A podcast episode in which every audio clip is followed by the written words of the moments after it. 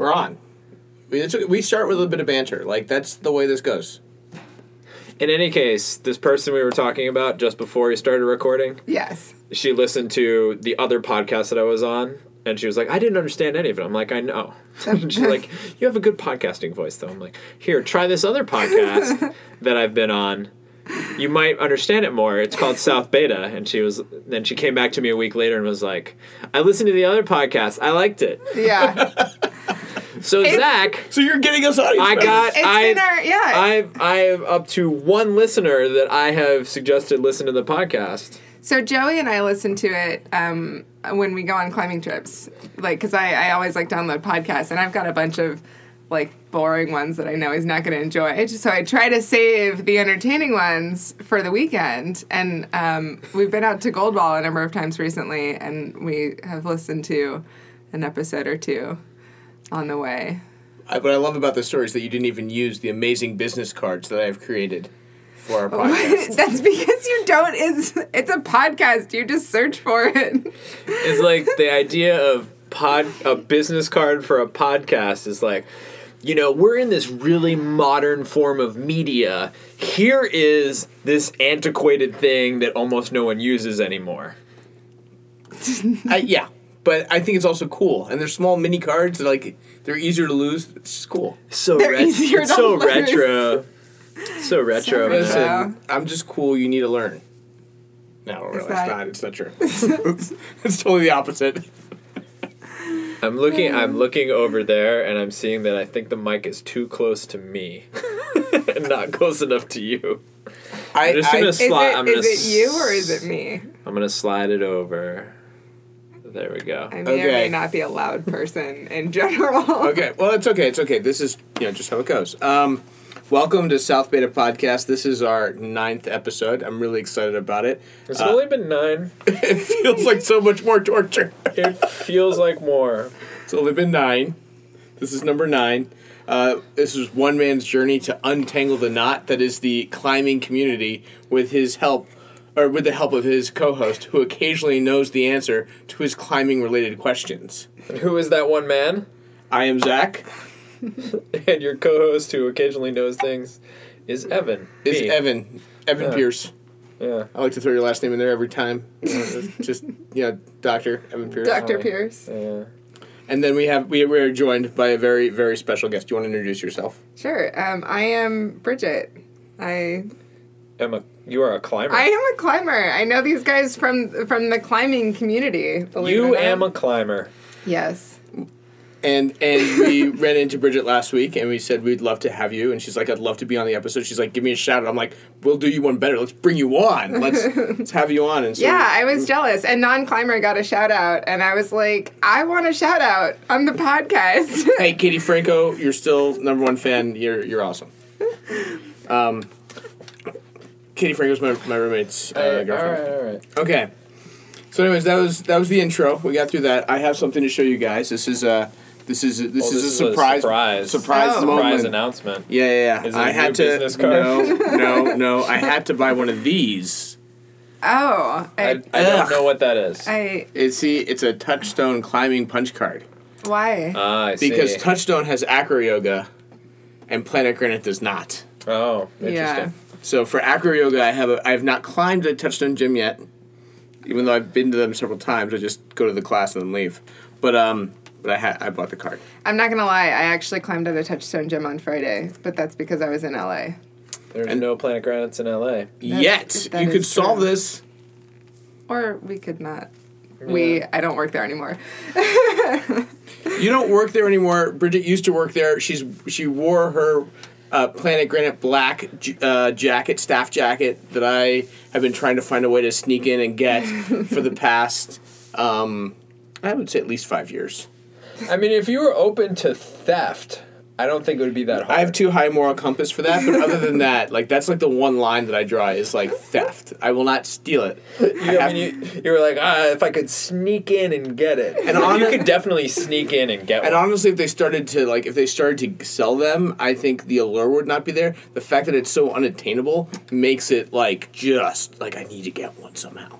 And so I keep on working on like, hey Nick, if I leave enough comment cards, can I get a black jacket. No. How about how about this? How about hey Nick, if I stop leaving you comment cards, can I get a black staff jacket? Yeah, you seem to have this reverse view of how things work, where you're like, Well- "Hey, hey, if I if I just do this thing that is annoying to you and wastes your time more, will you give me something I want?" The answer I- is like, no. But as but as the as it comes, I keep on. This is how it works in my head. You can tell me that I'm completely delusional. I feel like we've already done that. But in my head, the way that it works is I do these fun things that that provide a little bit of spice of humor to your otherwise boring and difficult days. I have seen some of your comment comment cards, and um, Nick and I did laugh over a few of them The one of the one that You are occasionally funny. Occasionally. You are also occasionally making yourself laugh while missing most of the rest of the population. was this one funny. I don't I know le- which one that was. You I left a me two comment card earlier. this week. That Oh. was the first one. It's a recitation. Yeah, no, it's a recitation, guys. I'll do it with a great voice. I have a great voice. I uh, I highlighted the facility tag Is on it the as comic great card. as Evan's podcast voice? no. do you want to read it? Did you want me to read it? Yes, it's even better. Try to dramatize. That was awesome. Richard Turner, it's so much better. Once again, my girth has become a problem with gym equipment. The transgression board in the back feels like it will transgress on me by breaking when I hang on it. It groans under my ballast. Please resolve so I don't have to feel so self conscious about my burden. Zach. Date 5917. Email slash phone Zachary at zacharyc.com. That's fantastic. You did a great job. You did better than I would have done, and I like that's why this is so. That's why we have him here Yeah, yeah. to sound official. So, so you warned me that this project podcast will extend, and I am going to take that into consideration and move it right along. Uh, that was my touchstone moment, and then my annoyance moment. It took him 10 minutes to read his outline to me. Oh yeah. Yeah. Well, yeah. she, uh, I don't, strikes me as the fact that this may be your first ever podcast. Yes, it is. I've listened to a lot of podcasts, but I have never been on one because um, the only person that I know that, did po- that does podcasts is this guy, and uh, you know I me. don't. I don't play Puzzle and Dragons, so So that's how this whole started. I listened to Puzzle. I listened to Puzzle and Dragon podcast, liked the sound of his voice, but couldn't keep up with the game. And I'm like, well, how do I solve this problem? oh man, I should have thought of that. You want to do a third podcast? Can I be a guest on that one sometime? Maybe. Okay. So You- let's. you- we need a premise. A premise that is slightly more solid than how this one started. I'll, I'll work on it. I'll work on it. I don't know what's wrong. We have nine episodes. We had at least twelve listeners. I think we're doing. Sorry, thirteen because you got somebody. so if we spent about, you know, an hour and a half on each episode, and we have 12 listeners, I think we're doing great. Okay. we've put in roughly an hour's worth of time each per listener. Yeah. I love it. Well, plus then I get a plan, and you know, and you got to hang out with me afterwards. We get drinks, you know, stuff, stuff It's like fun. that. Okay. No, no, I'm saying that's more costly. You have to factor in in terms of time. Uh, so, Okay. so let's let's move on. Staff comp update. Staff comp was last week after the friction series. I was able to finagle. This was the first time ever, right, that they allowed plus ones. Yeah. Yeah. And I was I, to I got to I got to make a return visit as a plus one, but I was just hanging out. I was hanging out with a camera, but uh, yeah, I was. Uh, I, and I, I'm sorry, I need to process those pictures. Uh, someone at the gym has asked for them, and I still haven't had a chance to do them. But I was, uh, I was a plus one, and that was fantastic. I actually was there enough, and there were enough people. It was like, oh, you're yeah. If you didn't have a plus one, you could have been my plus one. I had like four or five other people. Even Cameron Oh. offered to take me as his plus one next time. So I'm like, yes. Interesting. You got some stiff competition for Cameron's plus one. I spoke to a member who was like, "Oh, I want to, I want to go to that. I'm gonna text Cameron," Oh. and Well- she she didn't get it. She didn't get it this time. She didn't get it this time. Uh, I get a couple of people who are like, yeah, we'll take it. That you. might be unrelated. Okay, so my first Married question. with kids. okay, then I have Completely no idea. platonic plus oneing. First question. Who won? Who won the staff comp? Yeah, which gym? Sunnyvale won. Once again, they sandbagged their way to the victory. What? So I have this thing where like I was Rooting, I didn't pay attention, so he I was could be rooting totally for, right. I was rooting for anybody other than Sunnyvale because Sunnyvale apparently always wins. yeah. Sunnyvale does always win. It also helps when the competition is in your gym. Yeah, I know. That's why I was rooting for the underdog. I'm an underdog person. I root for the underdog. Who was the underdog in your opinion? Anyone other than Sunnyvale? I would say for me, like if I could have picked who won and I wanted them to win in this, He just anyone who wasn't the overdog. it probably would have been Belmont because I feel like Belmont's like the little, little gym, the little gym that could. Uh, oh, the little trying gym to- that could. that like tries to put. No knee slapping. oh, I'm sorry. I'm sorry. I know that. This guy's been he's been trying so hard this episode, So I- Okay. and you I'm go ahead and sorry. slap Mikey. I was I was re-listening to episode one with my parents who were just in town, and uh, trying to get them into the podcast, which I'm sure I failed at, because they don't climb and they don't live in the South Bay, and they think what I do is too dangerous. But so I was getting them to listen to the thing, and I was listening. There's so many knee slaps, I just couldn't handle it. I'm like, okay, I just I'm just I'm losing my mind. I'm hearing the knee slaps and hurting myself. So You're in luck. You, my parents are currently on a road trip, so depending on when this comes out, you might get two more listeners because they'll. They're retired. They'll listen to anything that's related to what I do. how many days do I have? I have no idea, but I can get back to you on that. I'll try and get it done tomorrow. Okay, uh, so Sunnyvale won. Sunnyvale won by thirty points. What happened to Nick? Because we were we were doing some trash talk. Nick is injured. Nick is injured in the Finger. Fingers. fingers. Exactly what you called last time. Yes. Oh, was that on the last podcast? The last podcast, you're like, yes. Nick Nick's gonna he climbs really hard and then he's on there for like thirty minutes and then his finger hurts and he comes off. Yeah. And then I asked him, I said, Nick, will you will you do some fake climbing so I can just get a couple of pictures? Like just like hang from one hand, like on a bouldering problem. I don't care. He's like he's like, Yeah, sure I could do that. And then like halfway through he's like, I'm not doing that. It's just not happening. He didn't even fake climb. Yeah. He didn't want to get fake injured, man. So the next question I have about this is, what would it take for me to be the gym mascot?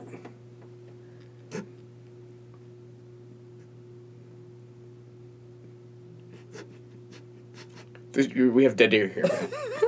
I feel like dead air is the appropriate response to that. oh my god! just The- just light the gym- snickering in the, gym- corner. the gym does not have a mascot. What are you imagining the mascot as being? Because honestly, if you if A if they- giant block of granite. if they're gonna have a mascot, you might have some competition because I feel like it was my destiny in life to be a mascot so I could dance like a goofy person all over the place like I already do, but like in a costume and have an excuse for it. I mean, I think I've seen you. I've seen your handstands. I've been very impressed. But when it comes to like overall energy and panache, I have the the flips. But I don't. All right, I don't see energy from you. Energy and panache. Not tonight. I have never seen it. What? When you envision a mascot at, say, a baseball game or something of that nature, you envision pep and frantic motion And Glee. and glee. None of those things are exhibited by you on a daily basis except when showing someone a comment card that you left for Nick. that is true. But I also I have it in other areas. Uh, to be fair, I you know was a cheerleader for twenty years. I I, I, I, I think I know I think I believe that you know how to fake it. I fake it very well, and I am a professional fake it. You want somebody so I, I would just you want somebody to fake it because if they don't feel it in that day, you got to still do it. Yeah. I want to examine the idea that you, who has a full time job, keeps proposing other full time jobs for you Hey. at Planet Granite. People at Planet Granite, your assistant manager told me she'd hire me as a front desk staffer. All right. Well, she does not get final say. God damn it! Nor do I believe that she really said that. She really said that. I could text her, find out. She told me We she'd can hook me find the up. answer to this question. Yeah. I'm just gonna turn off the internet down here, and you're not gonna have internet. and then- okay. Um, I'm just saying. So for me, I've had people that I don't know but are regulars at like six o'clock in the morning at the gym. I've had them come up to me on mornings where I'm like not bouncing around, and they're like, "Is everything okay? What's wrong?" I get, I get that at this. I get that at my day job. I don't get that at the gym. At the gym, I'm kind of more mellow. But at the at my day job, people are like, yeah, you look like you have a lot less energy than normal. What's going on? So maybe I save it for here. Even yeah, even at work, people expect me to be bouncing around on a regular basis. I, I bounce around a lot. I believe you. Okay. maybe. Okay. A So little. so so then we could have two mascots. I could be the planet. You could be the granite. Okay. Or we could reverse that. you could be you could be the bouncing around planet, and I'll be the granite. Whole concept sounds painful and misguided. All right. I do own a lot of gray. I, I could pull off the like full gray outfit. I look good in green. Um, who was the strongest climber in the staff competition? Are we talking men's or women's? Let's do one for each. I mean, the strongest climber would be the person that won the open category. Who's so, both of whom are national level competitors on the youth com- com- competition scene. I got watched both of them compete yesterday, um, and move on from regionals to divisionals. Um, Tim, At the staff competition, yeah, t- they both coach at Sunnyvale. is So one of they them are- named Cubbage? No, No. Okay. Tim Kang and Madison Klein. Oh wow. Maddie to her friends and I didn't realize Maddie was coaching now. That's yeah, awesome. she's been coaching Rock Monkeys for the whole school year. Nice. That's awesome. I don't know her. They're I don't know both what to- super strong. I don't know either of them. I'll have to find a way to meet them. I like I Um, like doing strong climbers. Tim is incredible. Tim is really really strong. He uh, he did all three routes at regionals this past weekend. First try. You only get one try. Um, he did all three of them uh, to the top. No one else in his category managed that. Did anybody else? Did anybody? So you were both there. Did anybody surprise you At the staff comp, at the staff comp? In a pleasant way. Let's not let's, let's not do the negative surprises. Let's do the pleasant surprises. nope. Everything worked out pretty much exactly as I thought it would. Like nobody. Hit, The only pleasant surprise was how I did. I was hoping we were going to get to that. How did you do, Mister Pierce, Mister Doctor Pierce? I finished third in the open category. That's pretty awesome. Now I will admit to. I feel like that's worthy of a knee slap. You can slap your knees for that if you No, wanted to. thanks. Okay. Um, I will admit to being calculated in my efforts. I sat there and watched you calculate. Like you were you were very meticulous. I did that a little bit Well- on the Saturday comp. I uh, I looked at the possible scores available, and I deti- determined what was the best possible score that I believed was within my capabilities, and I didn't waste any energy on trying to do anything else. Got it. So it was like not a big deal. I did exactly what I would have done, where I, um, I basically warmed up, and then you can only score on three climbs, and so I did three climbs, when in an effort to get the maximum score I could. Are you allowed to do the same climb twice? No, you only get one score per climb. But you get one score per climb. But can you do it twice? Like No. if you come off. Oh, you can do it Oh, twice. yeah. you can you can do it climb a second time and get a better score. got it. um, but it's completing like like let's say you complete the climb you get a certain number of points if you do it your first try second try less points Got it. You get less points if you get to the second box as well. Yeah. Yes not completing a climb is not worth as much as completing a climb I'm just as obvious I'm as that sounds I'm just wondering if things get knocked down. Okay, listen. Basically, what I'm learning from this is that if I'm ever at Friction Series, which we're gonna get to in a second, um, I should talk to you about how to how to score and be advantageous and gamify my points. i won't talk to you about that What? Why not? because uh, you will probably not be in the open category I'm definitely not gonna be in the open category. I'm gonna be. in, what's the beginner category? at that point, what you're looking at is um, trying to score the most points without going into a different category. And so we don't announce the divisions between the categories specifically to keep people from, uh, Sandbagging. you know, sandbagging, eh, which essentially means that they are Got strong enough to be in the open category, but they've decided they want to win something, so they try to win the advanced category. Yeah. yeah. So can I ask you a question then? Do you know uh, in this Friction Series where the split was? I Like, do. like which number was where the splits were at the numbers? Yes. Is it public knowledge at this point? No, it is not. So you can't tell me. I'm not going to. No.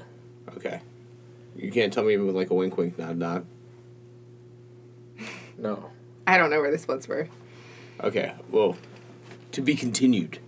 How was the actual competition? I I did not go to the actual competition. I was biking 100 miles, Um, right. And I and because of it, I did not get a purple shirt because apparently all they had. Nick was like, "I'll hook you up. All we have left are smalls and extra smalls, and maybe one medium." They had extra smalls. I got a small extra sm- at the Belmont one, and it's huge on me. There were lots. I think they're big because They uh, I was told that a medium would not fit me, and it seems to fit me quite well. well, then I probably should have gotten a large, but they were out of the large and the extra larges. Yeah, I want an extra small. You should look into that. That's possible. So, how was the competition? I heard you did fairly well, and by fairly well, I hear exceptionally well, and you're gonna shut it down. But I thought it was fantastic. Makes me super extra excited to have you here tonight. Yeah. Um, so I competed on Saturday in the comp, and I actually wasn't feeling great on the day of. Um, I, like I was just feeling really shaky, and I haven't been training much lately. So um, I have pretty much just been doing my standard three days a week of climbing, but nothing else. so general fitness has been okay, but um, I was pleasantly surprised to have made it to finals. So I had made it to finals in SF, um, which was slightly smaller um, group of people that were there, and I ended up in second place there. Um, and then I think I came in like fourth or something for the day, and then struggle bust my way up the finals route and managed to fall at the same point as two other girls. Um, so it was uh, it was fun. It was it's interesting being in finals and um, having to climb in front of everyone. As soon as I made it to finals in SF, I realized like what that meant. Like that that has been a goal for me, uh, like a Yeah. personal goal to be able to push my limits. Um, seeing as like two years ago, I hated leading, and I was like, I this want is- to get over that. This is what we're gonna unpack later. This is Okay. like, this is this is why you're here. Yeah. Okay. So, um, yeah. I mean, um, it was it was just interesting. Then, like realizing as soon as it happened that then that meant I had to climb in front of everyone. Um, And live streamed oh, was it? on Instagram. I believe so. okay. I don't know about the last one, but apparently the first two were. Yeah.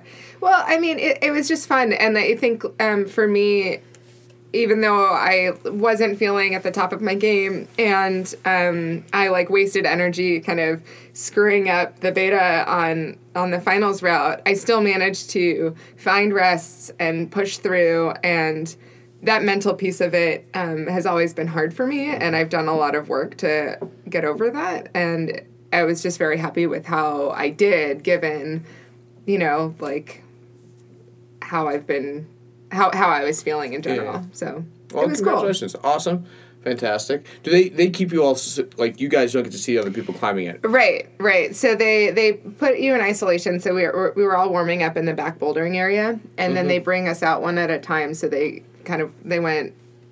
Uh, female, male, female, male, back and forth. Yeah. And once you're done climbing, you can sit down and watch the rest. So um, I was the second person because they go in reverse order. So the person who came who's uh, uh, of the top five from the day. Yeah. The person um, who was at the bottom goes first, and then they work their way up towards Yeah, yeah. the person at the top.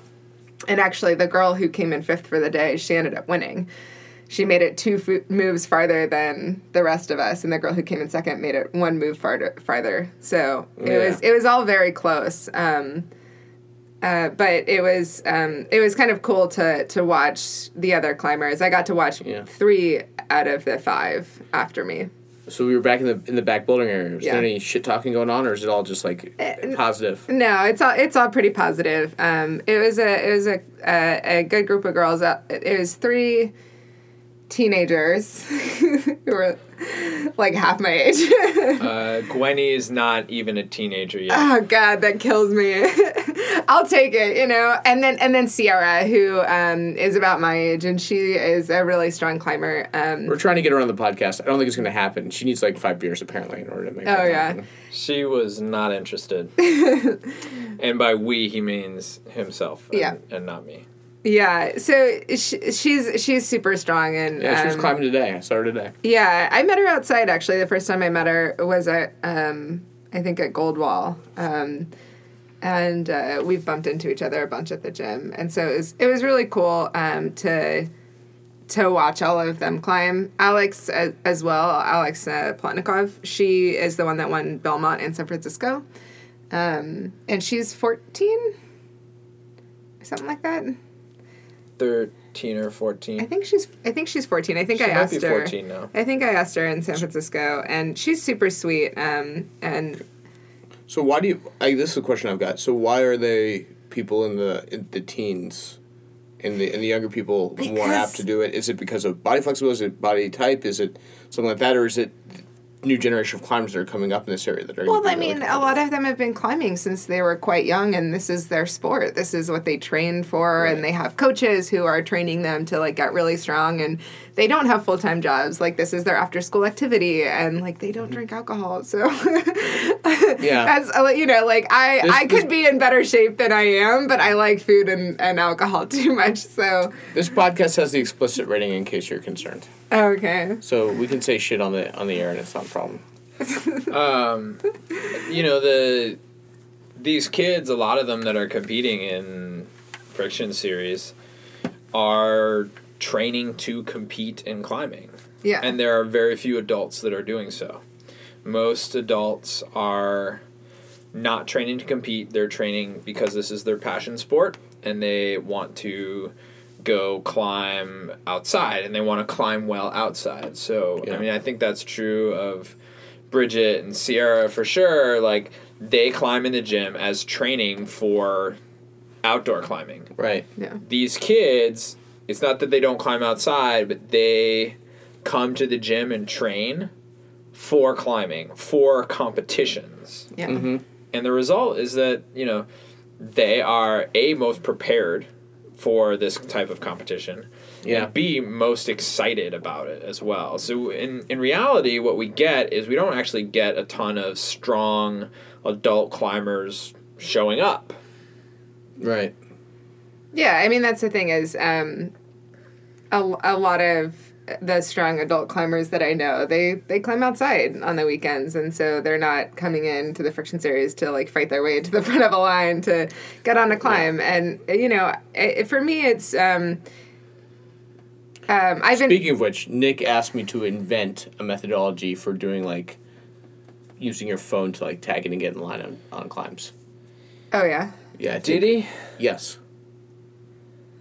But did he? Yes. I had this conversation with Nick. He didn't hire me, but we had a conversation about it. Okay. And I'm like, this is, sounds like a fun challenge. I may go off and do that. I build iPhone crap. Most people have iPhones. I got a friend who does Android. We'll do both. Windows phone, hmm. sorry, you're SOL. and then it like notifies you when it's your turn. It notifies you when it's your turn. There'll be like a, a station at the thing you tag in and climb up. It'd be nice. Oh. Just you know, Interesting. We'll figure out. Digital scorecards also would save time entering scores at the end. Oh my god, that would be nice. I think I know that would be nice. think- I created I think like what a we're gonna do is we're gonna do a thing where we have like a scorecard, but we print out the scores and then make Evan do all the math. oh yeah that big brain. He's a doctor. I'm harping on that too much today. Okay, moving on. uh, the reason the reason why uh, I, we were super excited, I said, okay, we're gonna have Bridget in. What should we talk about? And Evan goes, sport climbing and pushing your level on sport climbing. So I, I, I'm gonna we're gonna skip a bunch of the questions. We're saving for later because Evan told me I have too much. Um, but let's what exactly when you talk about sport climbing, what is sport climbing? Is that just lead climbing, or is that outdoor lead climbing? What's the definition of sport climbing, Doctor? You're asking me? That might be a question. I for thought the you were asking Bridget. Well, I'm, she's gonna answer the next part. This is your part. You gotta you gotta be you know. You're the one that knows all the things about the climbing. Plus, Oh, I'm afraid I'm- I'm, going to say something wrong, and then Plus- you're I gonna mean, I me feel like, like I, idiot. you know, I feel like I should give the like the classic smartass definition and say sport climbing is neither. What the heck is sport climbing then? It is neither a sport nor climbing.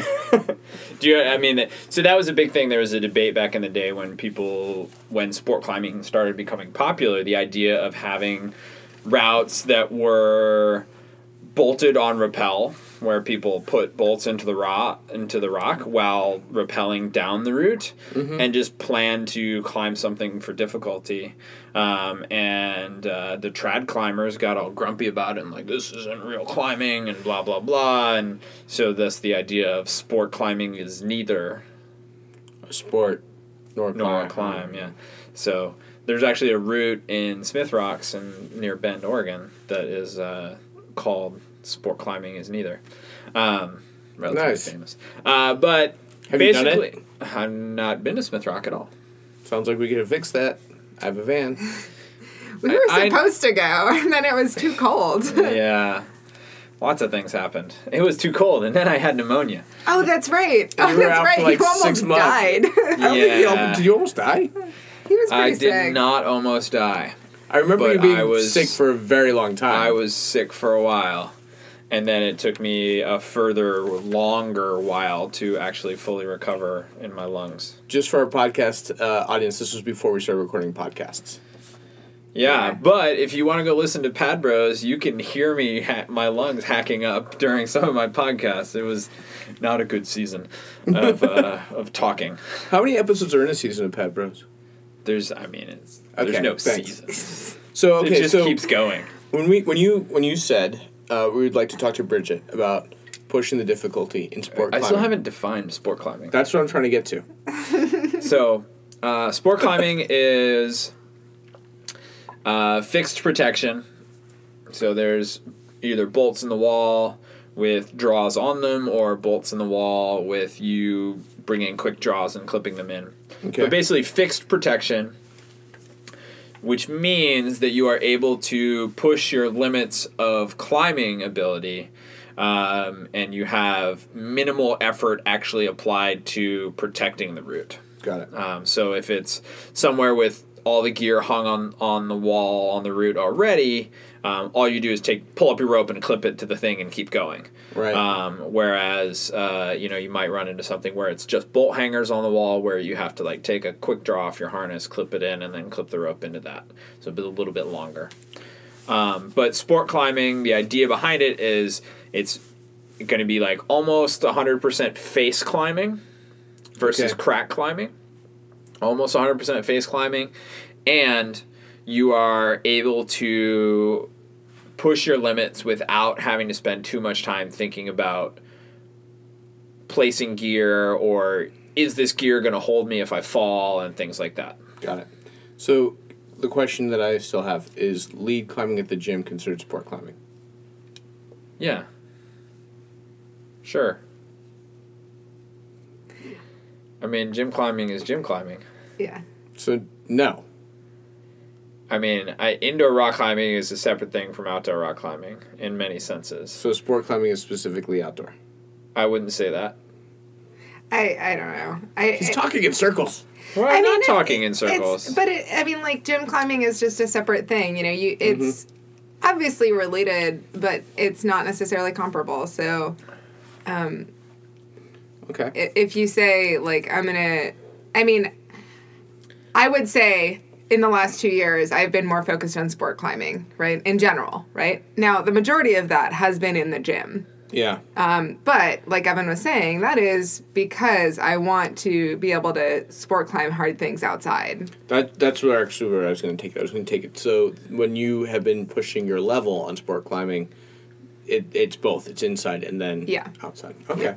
So um, I think that the what you're looking for there is the things that translate, right? Right. I mean, I and the idea of doing moves that you don't know if you will complete and having to do that while you know on a rope and knowing that if you fall you're going to fall down below your last bolt and before you're caught by the rope those sorts of things are they happen both indoors and outdoors and there's the mental aspect of that mm-hmm. that does correlate fairly directly Yeah. i think it does i know some people the mere fact that they're outdoors changes their comfort level and so you know you, you could be in a in a Uh, you could be in an identical situation physically indoors and the same situation physically outdoors and outdoors feels worse I'm one of those people.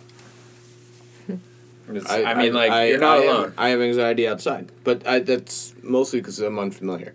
But let's let's talk about not me in this situation. We could, we've talked about me for nine, eight episodes. We don't need to, we don't need that in this one.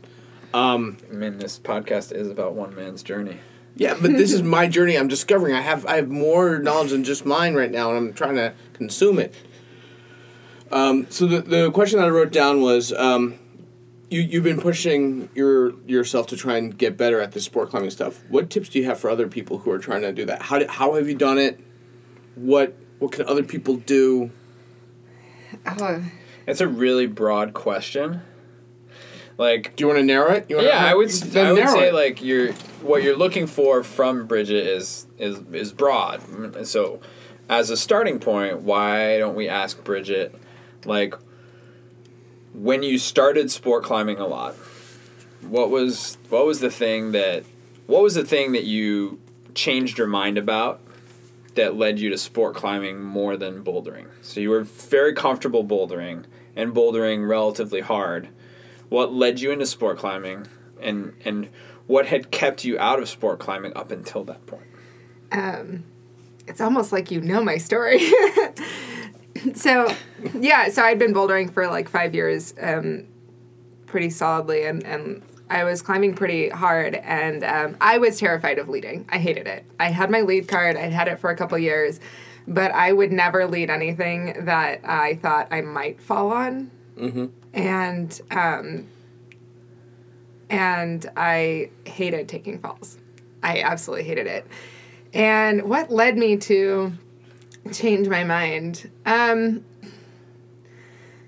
well, I had a couple friends, including this guy, who were trying to get me She's pointing at to lead more. yeah, she's not pointing at Zach. yeah, so including Evan, that were trying to get me to lead more. So when I started working at Planet Granite, um, I kind of avoided taking my lead test for a while. I didn't have my Planet Granite lead card. I had my Touchstone lead card because I used to live in Berkeley. Um, Okay. And I hear Ironworks is great. yeah. I yeah, so I avoided taking it for a while, then I eventually got it, and then um, I still avoided leading a lot, mostly because Evan would try to make me take falls, and I didn't like that. And then um, the turning point actually, I think, was when I was in Australia. Oh, really? So I guess that was like three years ago. Um, no, it was two years ago. It was 2015. Spring of 2015, I went down to Australia, um, sort of for a family reunion. Uh, my mother's from there. But I spent a week climbing as well. And I was out there and I was on this climb that was well within my limits. Um, and I was actually climbing with a friend of a mutual friend of ours. Um, he and his girlfriend took me out to the Grampians, and it was amazing. It was beautiful. Um, and I got through the hard part. It was like this really overhung, burly, bouldery, like just keep climbing thing. And I got through all of that. And then I got to the clip where I had to pull out onto this slabby face that turned into like five nine climbing, right? Okay. And this whole this whole climb was like well within my limits of what I was physically capable of, and I panicked. I absolutely like panicked, and I like made him take, and I like sat there for a while, and I I was just really stressed out about the idea of having to pull out onto this very exposed face. Um, because, like you said, climbing outside is like a whole different thing. Not to mention the fact that even climbing indoors, lead climbing made me really anxious. Yeah. Um, and eventually, I ended up finishing the route. Uh, got a really cool photo out of it, which everybody thinks is really like a really awesome photo. And I'm like, you don't know the story behind it. I absolutely had a panic attack halfway up that thing. But it made me realize that um, what was holding me back was myself, and that like I was going to these amazing, beautiful places on the other side of the world, and I was not climbing to my full potential because I was letting myself shut down. And so when I got back, I decided that I wanted it. I, I wanted to climb harder. I hadn't really enjoyed rope climbing and um, or sport climbing in, in, general because mostly I would top rope and I could top rope pretty much all of the things in the gym that were top ropeable. Um, so I didn't find it physically challenging for me, um, which is why I always preferred bouldering. And then I hit this point where I was like, I want it. I want to be able to climb hard things on lead and I want to get over that fear. And so as soon as I kind of decided that, all of the people that I climbed with knew that. It was Evan, it was his friend Rick, it was um, Joey, and they wouldn't let me back down. Um, and so, and for me, if it's what I want, all you have to do is like give me a hard time, and I will, I will do it because I'm stubborn. Well, if you ever need anybody to ever give you a hard time in the future, I'm a I'm really good at that at the gym. Dude, Yeah. vo- dude volunteers for that every time. I love doing I've never heard anyone. There's never pass up an opportunity to give To- someone a hard time. To heckle? Are you just like the guy that likes to heckle? I like to prod a little bit, yeah. I'm that guy. That sounds like that sounds really great. I think, um, you know, in that story, um, I, thi- I think there's some really interesting stuff for for maybe a lot of our listeners. The I I mean, you're talking about fear. Yeah. We you know I think we all have that. Um, you know, as I'm trying to figure out you know what I can take from this and, and try and apply it to kind of my climbing. Um, the the you know my fear is, is very different. Like I I am also very afraid of lead climbing. I'm mostly very afraid of lead climbing because I perceive myself as being very very very heavy, and I'm really afraid of hurting my belayer. Like that is like that is a constant fear that I have, yeah.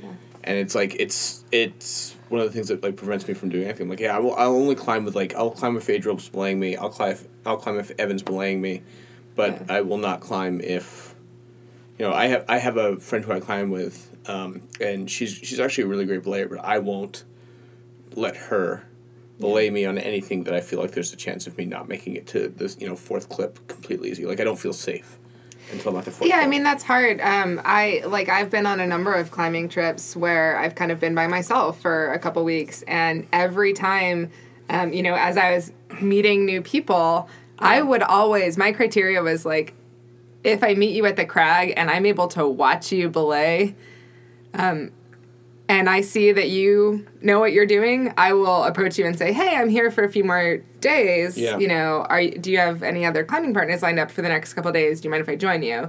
And I'm I'm very very much um, I'm very careful about that because it's it's a safety thing, right? And Yeah. so and I know that I'm not going to push my my limits if I'm not comfortable. Um, Right. So it's it's understandable, right? That that you Yeah. kind of want that that comfort and well, it's safety for me, but it's you know also safety for the person I'm with. yeah, that's Like- fair. Like I don't I don't want to I don't want to put anybody else in danger.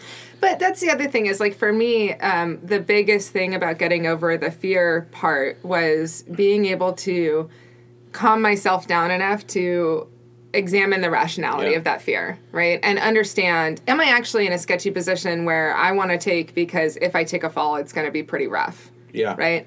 Or am I just am I just panicking and, and bailing, right? Right. That's that's my MO, like panic and bail.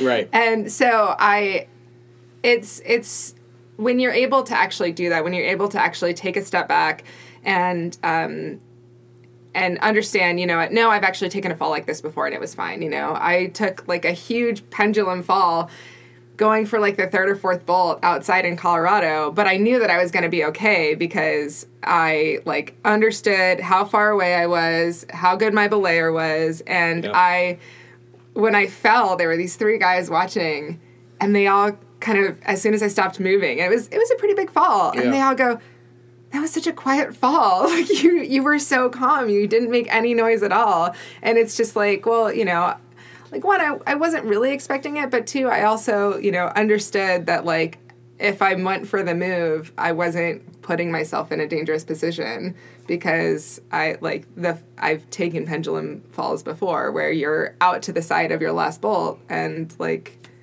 it's okay. It's not the most pleasant thing sometimes, but it's okay. So So the other thing I wanted to say, and this I should have said first, it's really awesome that you've been able to kind of do that, see that, and progress to that. That's fantastic. I a lot of, I don't know a lot of people who are able to kind of do that, like do that in all areas.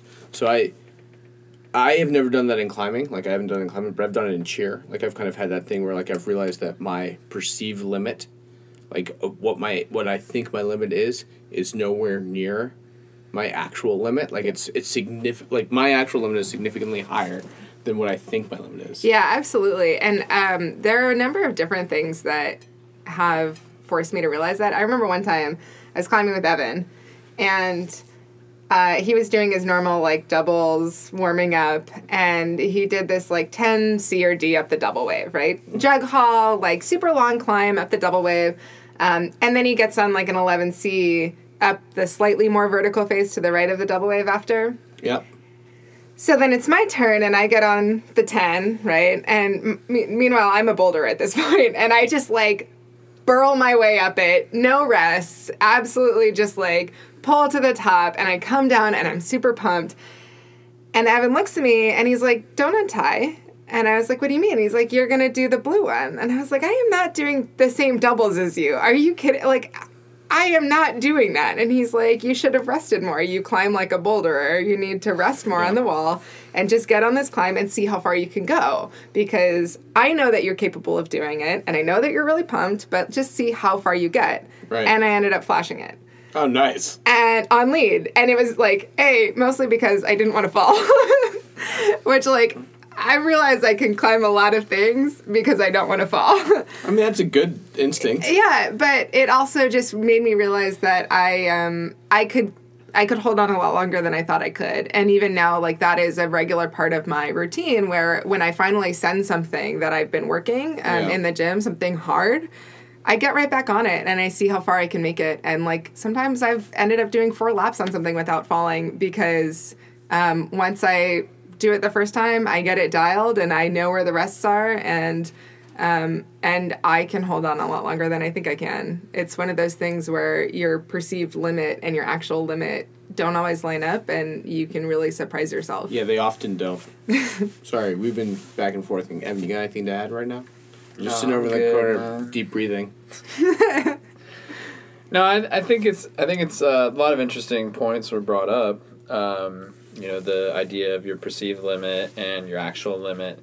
Um, I think it's also like you you're saying that like the idea that you're afraid of falling can be both a motivating factor and a negative factor, right? And it's it's the balance of those that we kind of need to examine where you may feel I can't fall.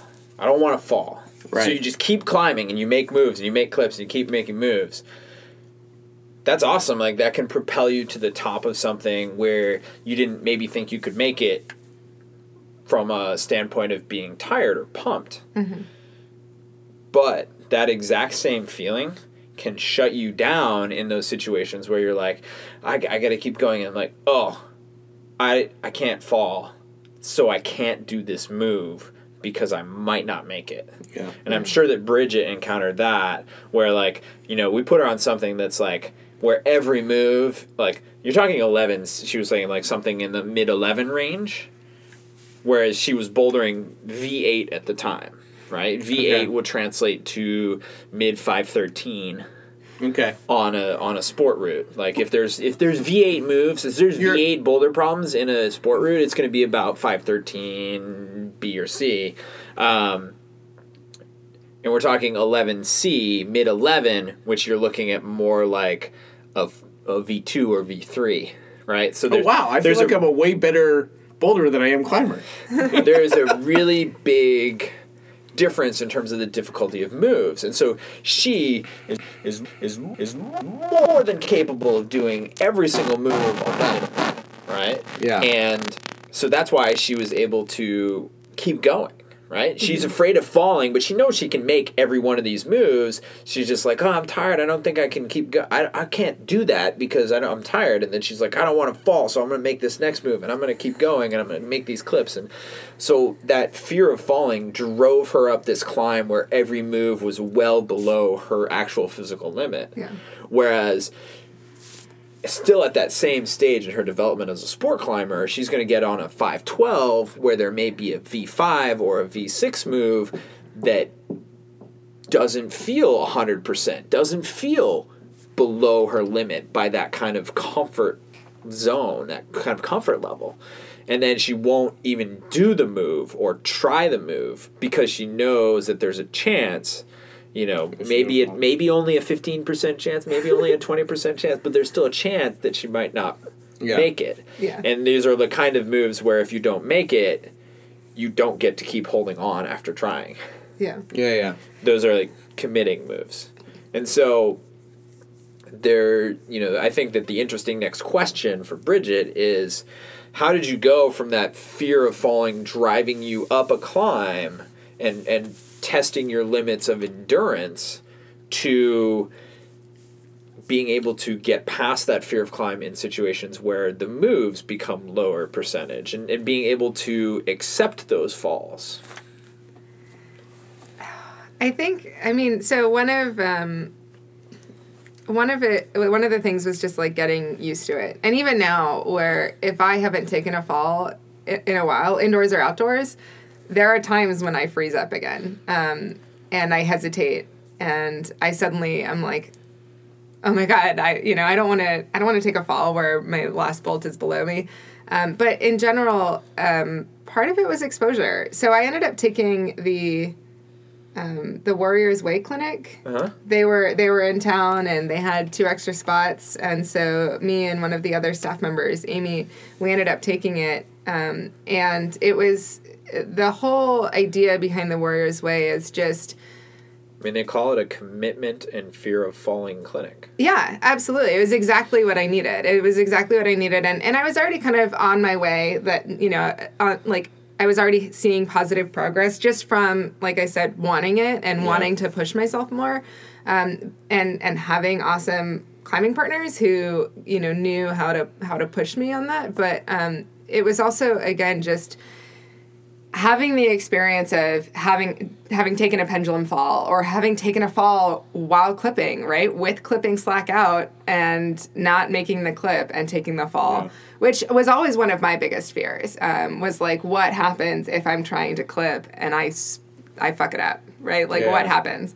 Um, and the answer is like it's actually okay You fall a little farther. So, yeah and if you've if you've done if you've done your mental homework before that before committing to that movement you know which is the idea of like what is my current situation am i putting myself at at a too high of a level of risk by attempting this movement if the answer is yes then you back off Yeah. if the answer is no, then you commit to it. And that's kind of like what they do in Warriors Way and talking about like, you know, you look and you're like, oh, like if I pull up this armful of slack and try to clip this clip and fall while trying to do it, what are the consequences? If the consequence is that I fall a little farther and still hit nothing but air, or like I fall a little farther and my feet gently go into the wall, then you're okay, go for it. Yeah. If the con- if the idea, the consequences is like maybe you're outside and you're like, if I blow this clip, I'm gonna hit that ledge and break both my ankles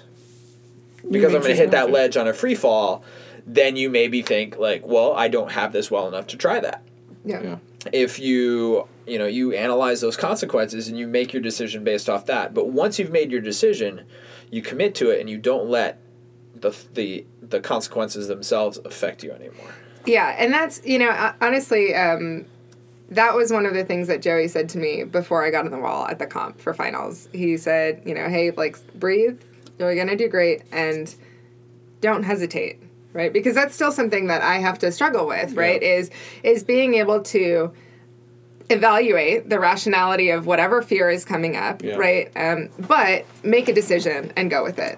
Um, once once you've made a decision to like do the move or try the move or or clip, right? Um, if if you're gonna pick the slack up all the way and then at the last minute drop it and then like still hold on, it's it's uh, you're wasting your own energy. And, and not to say that I haven't done that, but it's like it's I it's something that I still struggle with and I, I just have to remind myself like just go for the move or go for the clip, but whatever you're gonna do, make a decision, understand like what the consequences are and and move on. Right. Yeah. So I'm I'm taking all the stuff that you're saying and actually playing it through my climbing session today, and I had I had five climbs today. I did I was mostly climbing easy stuff because I was with somebody who hadn't climbed in a while, um, who's way better than me. But they were they were out for a bit. I'm pretty sure you described that. That's your description for everyone that you climb with. Yeah, I'm definitely the worst person I climb with. Okay. I don't know if that's true, but all right. But so my fr- my friend who I was climbing today, she just had her second kid, and uh, and so like she's been out for you know six months or so, and she's back in the gym. And we're doing like we did a we did we were in the crow's nest. We did a ten A as our second climb, and then we there was a ten C right there, like a yellow ten C that was up the thing. And I think Adriel put that on put me on that last week, and I did pretty good on it last week. And so she got up and she had a really hard time. She like took a couple of takes and she was really pumpy. And so I get on. I'm like, you know, I think I did this last week. I don't think this was that bad. I get on it and I was it was not a very it's not a very connected climb. Like I was I was really agitated and really like away from the climb. I got up it I just kept on pushing. And there were a couple times where I did take breaks and I did breathe through it, but I committed to it and I did that. And then we did the, uh, then we did the two 10As that are there's like a brown and a and a green one right across from that. And uh, you know she had a hard time. She couldn't read the beta going up the brown, and I I've done it several times. I knew the beta it was super easy. Read. And then the the green one I got up, and it wasn't. It's not that much harder, but like I just I felt so shaky the whole way up. Like yes, it was my fifth climb of the day. Yes, I but it, like I was I just I was in my head, and I got to the top, and I actually I think I did, I didn't even finish. I just got like there. I was like there's this one move where I had to like push into the wall and just commit to it, and I was just like I'm too nervous to do this, and like that's not a rational fe- fear. That's an irrational fear. I'm on top rope. Like Yeah. th- Yeah. nothing's going on. I just just go. You Yeah. know, just. And so I, I think that that's kind of what Bridget's getting at in that situation where you have to you have to like take a deep breath and focus on what are the consequences of failure in this situation. Yeah. And then when you can realize that you know logically you can accept the consequences of failure.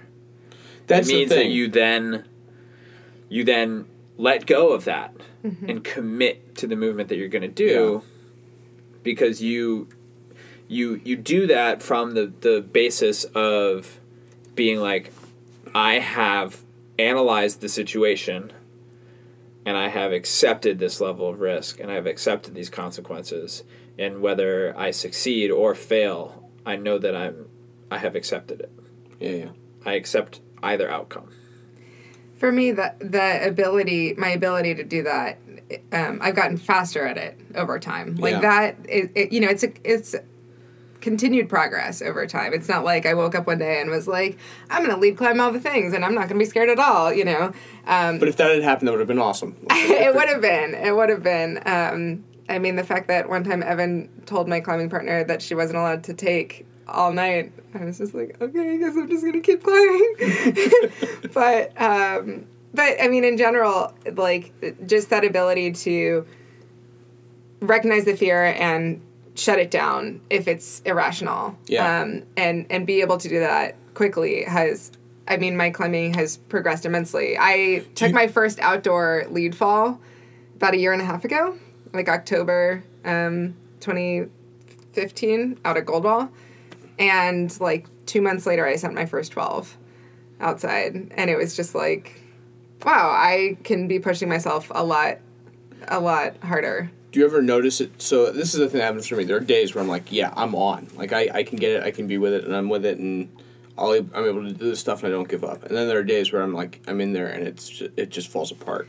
Do you have any tips for people like me who like get to that situation where we're we have those great days, and then we have the days where we fall apart? So for me, um, it's it's so hard. I think to stay to or to be motivated with your session when you recognize that there's something off, right? When maybe you had a really good day the last time you were there, um, and you're not having a good day today.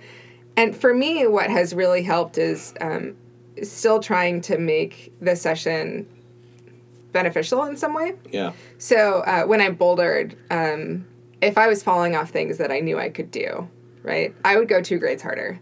Because then I was falling off, but I wasn't feeling bad about it because it was really hard and I was working hard moves.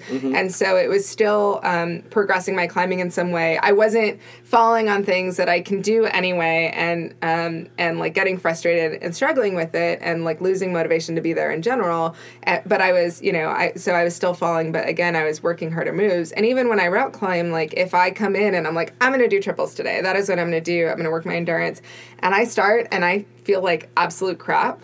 I still try to make uh, the session productive in some way, Yeah. right? And I and I think that it it just takes knowing like Well, how wanna, how to make it productive. I just want to say it's awesome that you do it that way. You're like you're like okay, I'm falling off this. I'm gonna bump up and do something else and fall off something harder. I start falling and I'm like okay, I'm gonna back down and find something that I can do so I can get the confidence back. I, I think that's a really interesting approach. I'm gonna try and remember that. Yeah, I mean it's it's different for everybody, but I Yeah. I just find that um, it.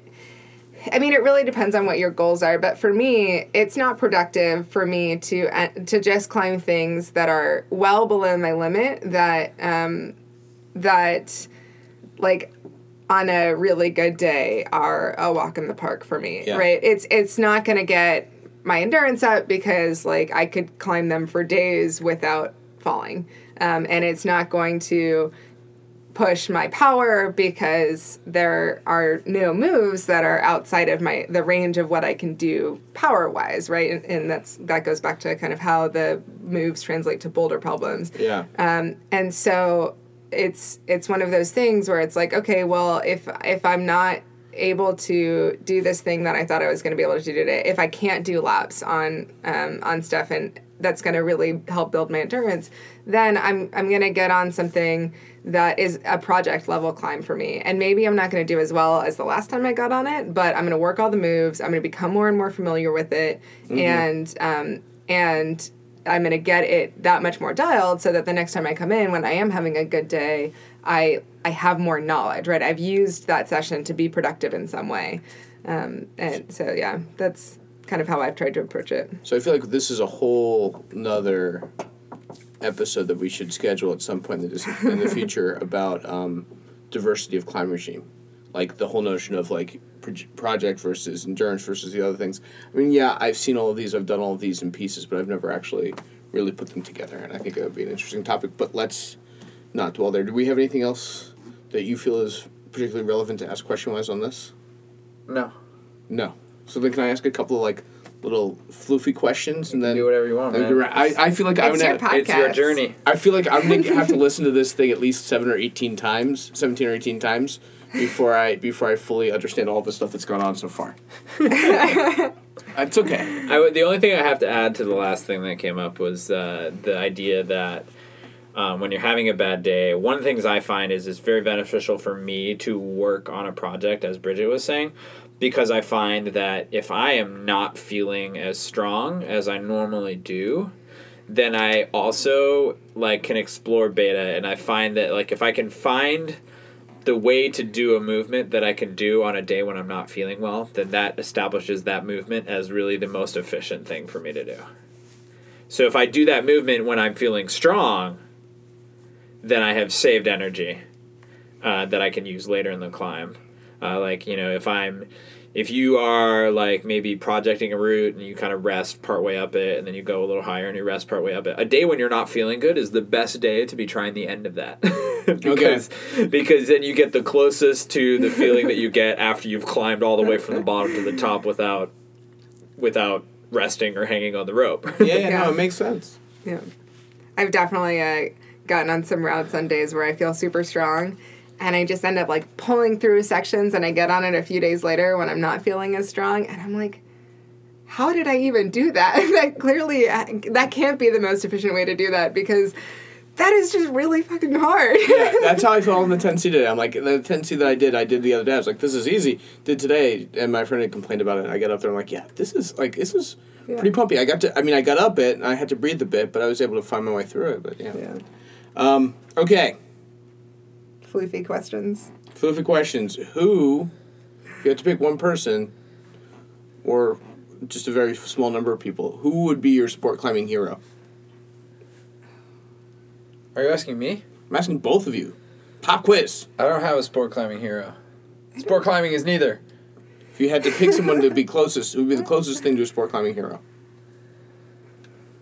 Uh, I don't know. Dr. Pierce.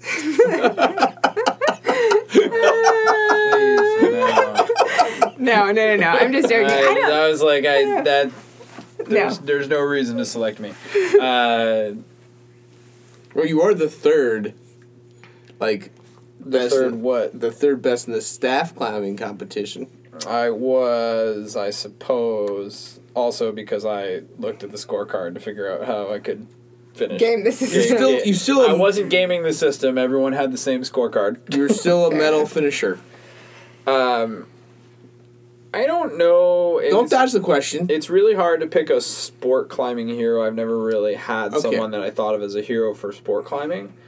Um, I guess I've always identified identified climbing uh, my climbing aspirations around people that do things other than sport climbing Got it. and been I mean like sport climbing is super cool. I enjoy it. Um, and I'm very very impressed with a lot of sport climbers that are out there. but I also just don't get the same emotional response that I do to someone who's doing things that I think are like more badass than I would be willing to do. Got it. So Does that make so- sense? So So, for you, for you, the whole notion of throwing the word hero in there makes it so esoteric that you don't have somebody in mind. I don't know if I'd say esoteric, but like let's look at. I mean, like I mean, my you could say, my you could say I like would- Mark. You could say you know various other people. what Who's the guy that we went climbing with in Utah? Mark Silos. Yeah, that guy. I mean, he's awesome. That's what I'm saying. But he's not going to be my climbing hero. He's kind of my climbing hero. All right. Well, that's fine. Mark. I mean, I think the you know Mark I met him does- once. He's Mark really does cool. climb at a very cool level. Yeah. Uh, He also it- likes it's coffee. Very impressive, and he's into coffee. So I mean, I guess those are good qualifications. But uh, you know, I mean, like we've talked about it. Like uh, I think Peter Croft is one of my climbing idols and heroes. And Yeah. uh, I mean, if you look at the things that he does, it's not that he never climbed any hard sport climbs. He did, but like those aren't the things that inspire me about him Got it. Or about He also him doesn't that have a I lead find card. inspiring. He Huh? also doesn't have a lead card at Planet Granite for what I He understand. does not have a lead card at Planet Granite. Okay. He chose not to take a lead test. Let's let's ask Bridget. Do you have a sports climbing hero? Or are you gonna give me the same answer that Evan did? I don't know. I guess um, I, I again, like I admire a lot of people who sport climb, but I don't necessarily know that I follow anybody enough to say like, oh, that person is like who I'm aspiring to be. I, I think for me, um, when I bouldered, I like my eyes would just go crazy for Alex Puccio. She is incredible. Like she is so strong. Sorry, say the name slower. Alex Puccio. So Okay. she is like a really strong boulderer. She, I mean, she's she's just a really strong climber in general. She has won ABS nationals like eight out of the last ten years or something. And and that for me, especially when I was first um, bouldering, it was just really awesome to see a woman on top and and to be like crushing so hard and climbing as hard as she does. Um, but for sport climbing, it's really been such a, a personal journey for me to like work through all of my own things. Um, and and since it was such a, a mental roadblock rather than a physical one that I was working through, um, it's not as though there aren't people in the sport climbing world that that are inspirational. But I I can't say I was I've ever really been focused on um, following what a specific climber is doing, and and I'm I've been more focused on like how can I continue to push my own Yeah. my own limits of my climbing. I don't want to diminish you of that, but basically what I'm taking away from this is floofy, floofy question number one, fail. Yeah, we're too cool for that. If you want. I'm taking away the failure. Okay. Uh, favorite place to go sport climbing? Fr- this is South Beta. Like, from here, favorite favorite place to go sport climbing from around here. Around here? Uh, from here. You, you're starting here. You can drive there. It could be Utah, but like, tell me. I mean, I'm pretty sure I started here and ended up in Australia. So does that count? You have to you have to include the factor of transportation time. okay, so I'd say Goldwall. I've been to Jailhouse once, uh, and The three, th- nothing against it. Um, and I enjoyed it, but it's hard for me to get out there. But I, I really like Goldwall. I've actually uh, the last four weekends I've been out there. Um, so as far as like something that's day trippable or weekend trippable from here pretty easily, um, I'd say Goldwall is really cool. It's it's really cool fitness climbing. It, the, the routes are just like super long. Um, and so as someone who has like been working a lot on endurance in the last year and can hold on for a really long time as long as I can figure out where the hell I'm going. Um, I I really enjoy climbing out there. That's um, that's kind of what I've been enjoying recently. But I feel like every time somebody asks me where my favorite place to climb is, it's always wherever I went recently. So the That's other fine. the other thing on the list is Colorado. I went to Colorado for the first time last month, and I Where'd you climb? didn't want to leave. Um, I climbed in the Flatirons and Boulder Canyon, and uh, Is Boulder Canyon near Boulder? yes, and then Okay. uh, Clear Creek Canyon as well. Okay. So I got to do quite a bit of climbing over like the two days that I was there, and it was it was really awesome. And I hadn't climbed outside in a long time, and I was really happy with how comfortable I felt leading. So I uh, I was in Boulder at the Patagonia store. We talk about that another time, but I have not climbed there. Sounds awesome. Yeah, Definitely have it was that. great. I have like my grandparents are out there. They'd love to see me more. Evan, Jailhouse. Jailhouse. It's Have you- not my favorite sport climbing area, but uh, Have you been on certainly Pardon? like coming out from the Bay Area. Have you been on Pardon recently? No, I didn't go.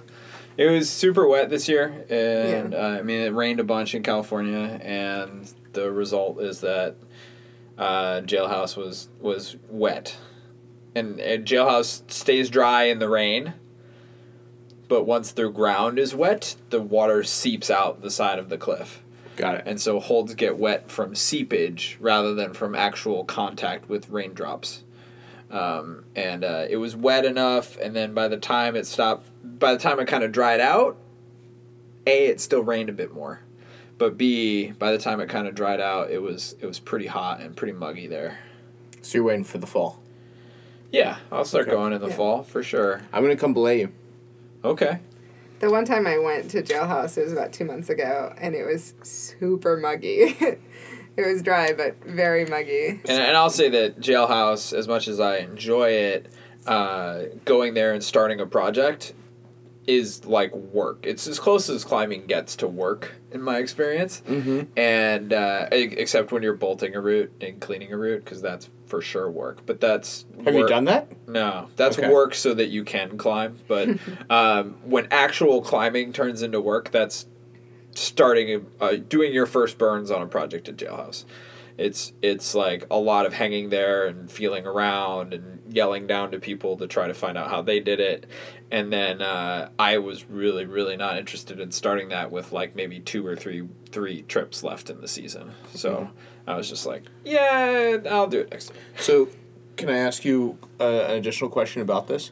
Someone who's climbing low tens, is there any good sport climbing? Is it pinnacles? Is there any good sport climbing for people like me? The Bay Area is not blessed with a uh, wide selection of moderate sport climbing. Got it.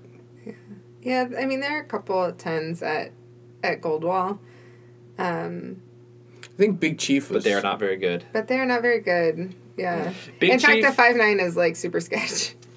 Big Chief is a good good recommendation. Yeah. Uh, I, I've never been there, but my You sent me there.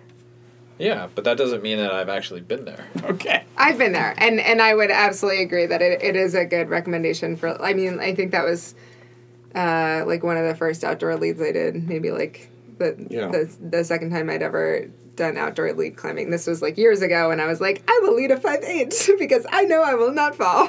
Right. but it, you know, it's like it's it's got really good kind of moderate stuff. Um, Cool. yeah. I've Yeah. done. I did it. That's we went there once, but uh, it's been like three years. Yeah. Last summer they had a bunch of um, yellow jackets though. Oh really? at the end of the summer. Like this girl was on the climb next to me and she got stung while climbing. Oh wow, that's not good. No. Okay. Uh, I'm gonna say. I think. We're done. Are we done? I think we're. I, th- I think. No more floofy questions? I think. Well, I mean, I- the rest of my food questions I don't like. So oh no. I'm gonna save. I'm gonna save some stuff for. la- I definitely feel like um, it's been great having you here. I definitely feel like there are at least two more episodes that I got from this that I'd love to, to bring you on to. Um, and they You don't. want to ask me more questions? I do. I so I think there's one of the things that I'd like to unpack later is I think there's uh, a certain stigma around female climbers, and I feel like as two male climbers, we don't understand any of the any of the issues that you guys go through. Uh, can you explain stigma? Stigma might be the wrong word. It might be. Yeah, that's exactly what I was I'm thinking. fairly confident that that's the wrong word. Sure, I have word problems. I I think there might be some challenges being a female climber. Different things. I don't know. Maybe maybe not. Like there there's less. I don't know. I, I mean, I don't know. I feel like uh, Is that not worthy of an episode? I mean, uh, not a whole episode. I'd say like the the as a female climber, like yeah, you sometimes you get underestimated, or or you know, uh, if you're strong, it's like, oh, your is your boyfriend also a really strong climber? Like, are you strong because some other guy is is stronger than you and has been pushing you to climb, or or there's like um navigating the dating scene where guys are like weird if you climb harder than them. Yeah. Um, I, I so Stupid guys. Stupid guys. Yeah, stupid guys. I- I Not the guy. I'm dating. He's great. yeah, the guy you're dating is great, and his beard is fantastic. It uh, is. The the the thing that I will, the thing that I'll say is, you know, in in this uh, my other sport, the the whole guy girl thing is really uh, has really been challenging for me over the you know twenty plus years I've done it, and uh, it's kind of the reverse. So in that sport, like girls are the norm, guys are kind of weird. I mean, yes, all the great programs are co-ed, but you know, if you say that you're a, a female, or you say that you're a male cheerleader, that's like an interesting thing to say. Whereas if you're a female cheerleader, that's like a, a Yeah, but I associated guess thing. I feel like uh, there. I'd say uh, stigma is a more appropriate word for cheerleading, right? There is Yeah. there is definitely a stigma around m- men being cheerleaders, right? And women to a certain extent. And and yeah, ex- absolutely. There's there's there's a certain stigma around being cheerleaders about like what that means about who you are as a person, either as a female or as a male, and like those those are different, right? But with Yeah. climbing, I feel like um, it's just it, it's different. You know, it's maybe not the most female friendly environment all of the time, what but wanna I, I. I it's not like uh, it's not like when I meet people who aren't climbers and they find out that I'm a climber, they make certain assumptions about me um, in the same in the same way. I guess. Okay. So. No, I, I, well, at least I don't. I don't think so. I- you know, I think you're probably right there, but I, I still think I'd like some time to think about it, maybe Yeah. propose some ideas to you about that. I think what we're looking at to unpack is Great term. is That was awesome. I've just borrowed it from you. Fantastic. Is, is uh, you know your perception of the female climber experience versus Bridget's perception of it?